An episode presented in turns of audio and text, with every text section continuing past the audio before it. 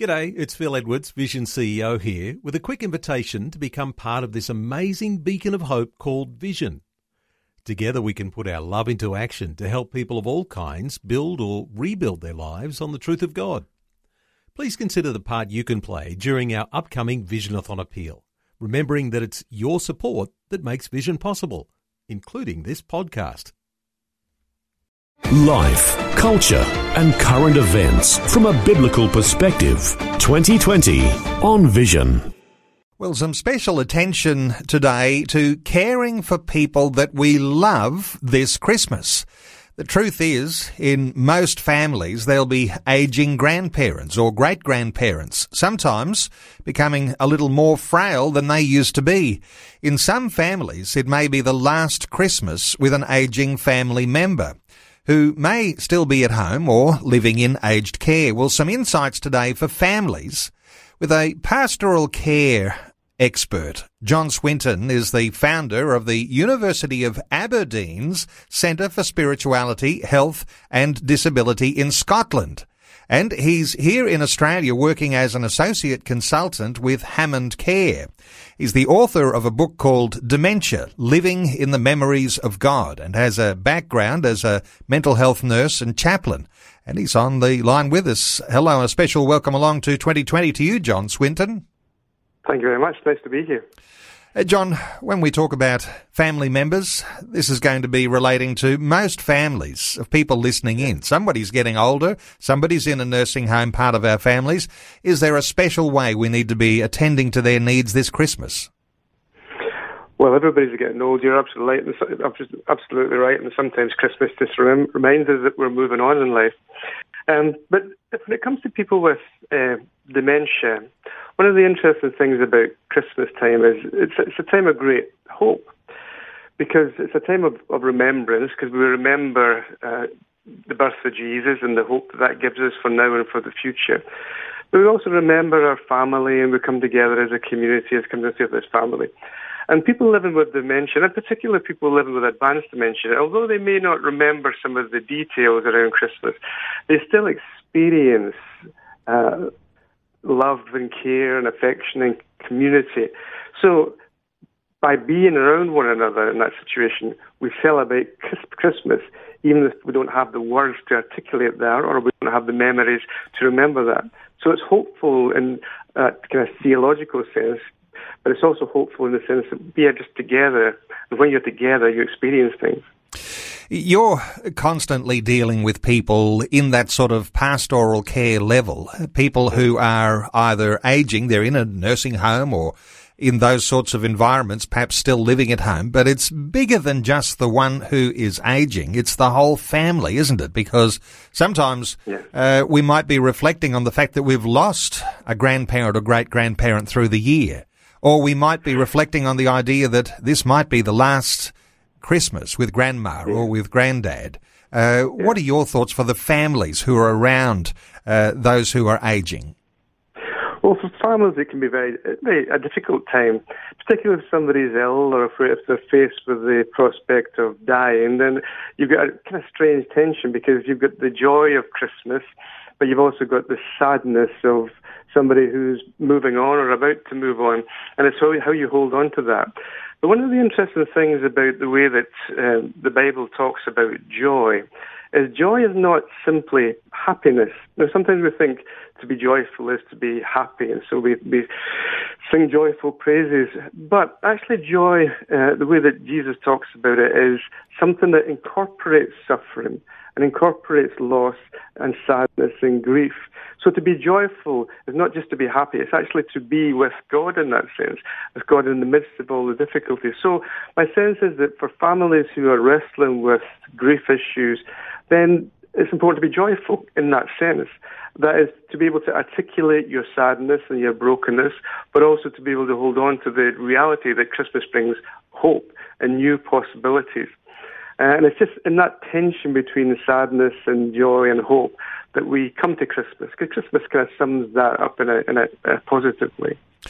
John, no doubt when people are approaching the end of their life, uh, that all sorts of different emotions may be experienced. Uh, there's uh, obviously, as we talk about things in a, in the light of our Christian hope, there is a sense in which the sting of death can be taken away. But people are going through all sorts of things. Give us a little insight, if you're able, into how people are thinking towards the end of their life so that we might be able to appreciate better how we might love and care for them at a Christmas season.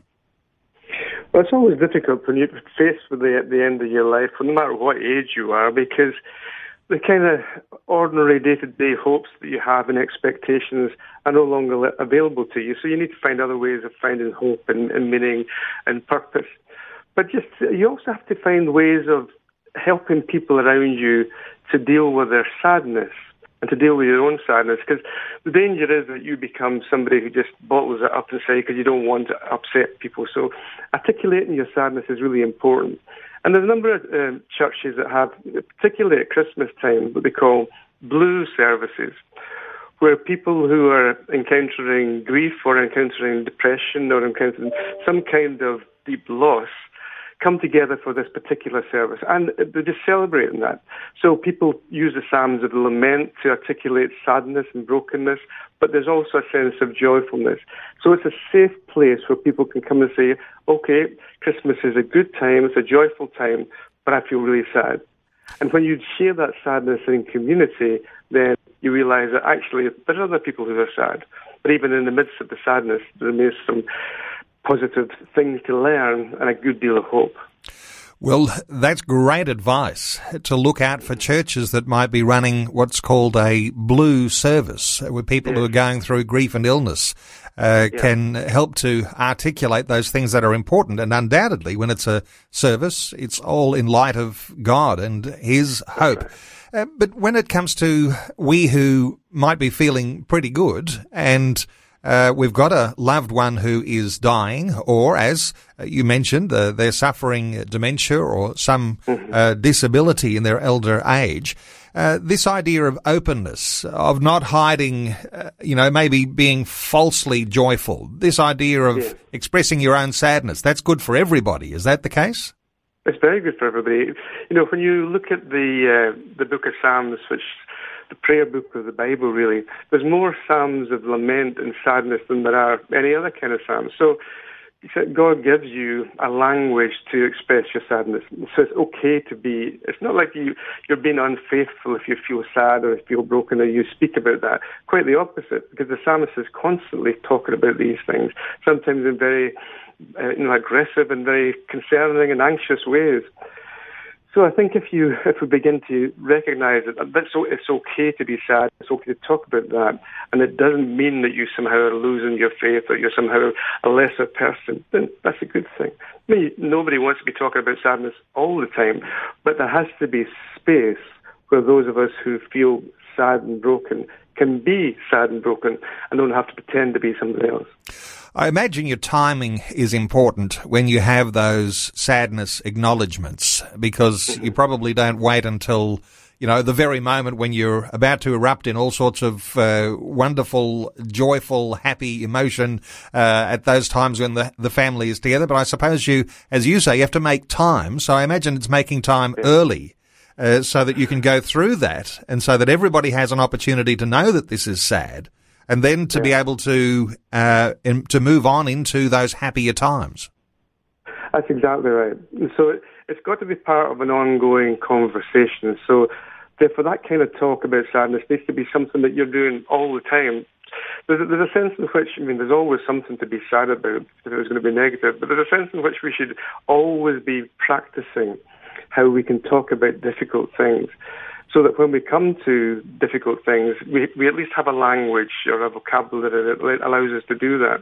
And it's to go back to the Psalms of Lament. I think that's, that the Psalms of Lament does that. They're meant to shape and form us with a language that enables us to speak about sadness and speak about suffering at all times, so that when we come to those times where it's very acute, we can speak about it because we've got a grammar, we've got a vocabulary. We don't feel that we have to be quiet about these things. But at the same time, there's a lot of things, particularly at Christmas, to be joyful about. Well, again, just getting that balance between um, joy and sadness and uh, grief and the possibility of happiness and hope. I imagine too that not leaving those who are sick or dying uh, out on the edge, out of the excitement, but taking the time to actually bring them into uh, something which they will historically remember as being times of great happiness. Uh, I imagine yeah. that's part of, uh, you know, a way that we can love our families this year. Absolutely is, and that's something that you can do at, at home if the person is at home. You can create an atmosphere of uh, within which people can be accepted and participate. But it's also something if you're somebody's in a care facility or if they're in a hospital, then it's possible to to uh, engage with them in a way that brings uh, hopeful uh, joy to them, even in you know the kind of more clinical, cold uh, situation in a hospital can be.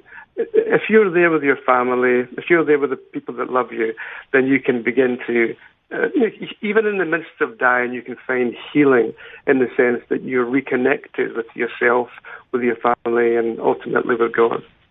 Well, there is a wonderful resource that you've been part of, John, and Hammond mm-hmm. Care has released three short videos for Christmas, and uh, you're featured on them, and you're encouraging and supporting people who are going through these sorts of situations where uh, you've got an aging loved one or you're dealing with the loss, the grief, uh, losing a loved yeah. one of recent times. Um, in those videos, uh, easy to access. Uh, how do people get a hold of those videos? Yeah. Because, uh, you know, there are special sort of people listening to this conversation right now yeah. wanting to know some more. Yes. Well, these videos are available on the Hammond Care website which I think uh, I don't have the URL for it. It's uh, hammond.com.au. Hammond.com.au. That's it, yeah. And they're just three short talks in relation to dementia, end of life care, and depression, simply uh, designed to, or intended to help people to think positively and creatively about difficult situations. Well, I'll encourage those listeners uh, who find themselves in that particular situation this coming Christmas season uh, to access that really wonderful expert advice on how we deal with our a- aging parents and uh, with those who are going through particular times of sadness this Christmas. Hammond.com.au to be able to access those three short videos uh, featuring our guest, John Swinton, who's the founder of the University of Aberdeen's Centre for Spirituality, Health and Disability in Scotland, and he's here in Australia working as an associate consultant with Hammond Care. I'll mention too your book, John, Dementia, Living in the Memories of God. Uh, yes. No doubt people can access that book too with a link on the Hammond Care website. John Swinton, thank you so much for taking some time to share your thoughts with us today on 2020. Thank you. Thanks for taking time to listen to this audio on demand from Vision Christian Media. To find out more about us, go to vision.org.au.